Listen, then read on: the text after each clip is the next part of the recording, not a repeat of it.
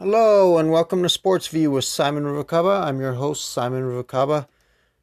The only thing to talk about today is the, the game Instant Classic, uh, Gonzaga beating uh, UCLA in overtime on a last second 30 foot shot.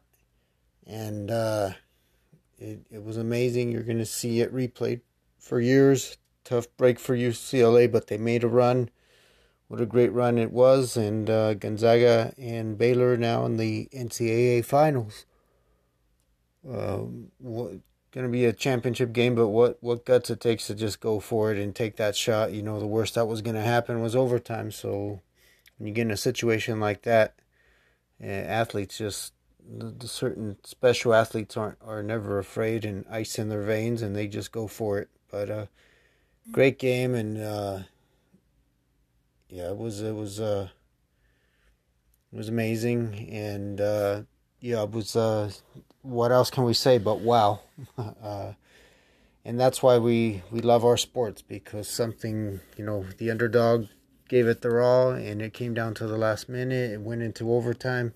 UCLA had their chances, but um, if if you're a sports fan, you love sports, or if you weren't a sports fan and you watched the game, I'm sure it was had to be exciting for you too. So, um, yeah, but that's uh, a quick topic tonight. I gotta I gotta get ready for work. Unfortunately, I, I did doze off after the game, and I, you know, as many of you know, if you know me, you know I work nights. So I just wanted to get on real quick and mention that that it was a memorable night, memorable memorable game for me, and uh, you know you can look forward to to seeing the replays. Instant classic, and you never know when we're going to get it. Also in boxing, Jamel Herring beat uh, Carl Frampton, and then Frampton announced his retirement after. Great career. He he, he attempted to become a three weight world champion, failed, and Herring just keeps getting better and better. So, former Marine boxer, and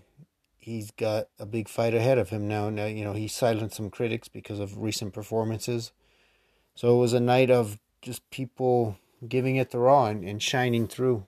Uh, and that's what made make certain days in sports special. Uh, and then everybody that's a sports fan can look at something like that and, and be inspired no matter what walk of life you are, you're in. So thanks. So quick episode tonight, just quick topic. Uh, and everybody, until next time, this is Simon Ruvalcaba checking out.